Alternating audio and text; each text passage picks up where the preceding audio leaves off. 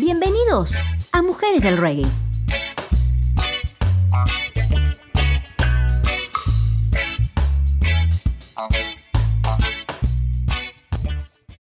Las i3s fue un grupo jamaiquino de reggae, formado por tres mujeres en 1974, que acompañó a Bob Marley and the Wailers después de que Peter Tosh y Vanny Wailer, los vocalistas originales, abandonaran el grupo. Se trataba de Alfarita Constantia Anderson, más conocida como Rita Marley, Judy Mowat y Marsha Griffiths.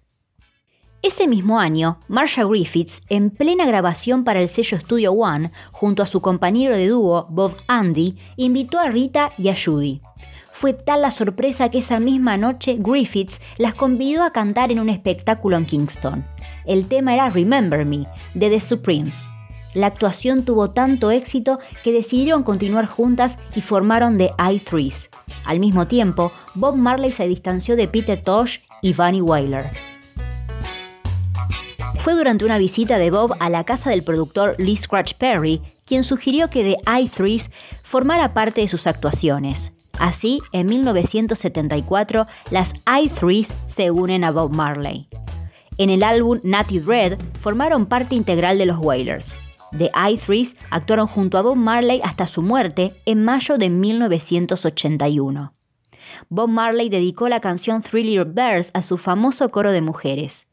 Bob nos llamaba las tres pajaritas, recuerda a Marsha Griffiths en una entrevista para la Rolling Stone.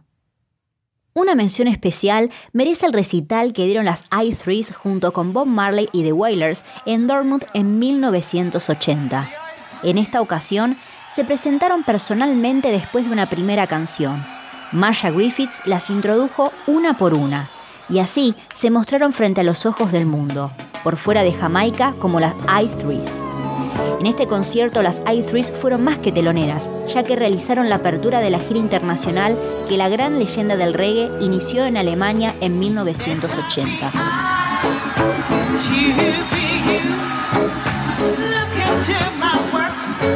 Can't you see it's not a view?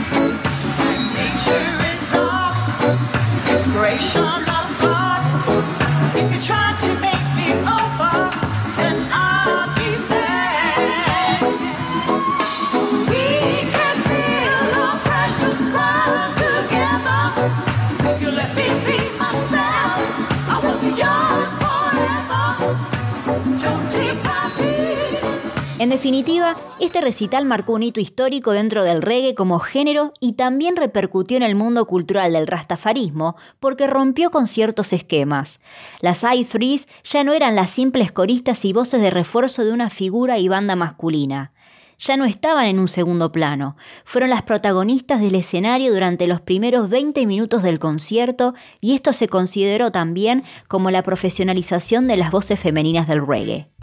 Las i3s sembraron de esta manera la semilla de lo que sería un futuro movimiento de lucha, reivindicación, reconocimiento y conquista de escenarios, festivales y de los pasillos de pequeños y grandes discográficas para muchas bandas y artistas en solitario de mujeres dentro del género.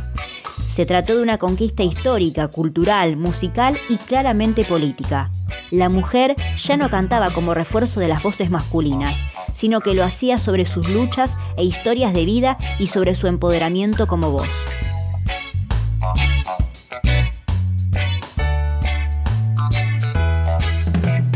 Gracias por sintonizar Mujeres del Reggae. Hasta la semana que viene.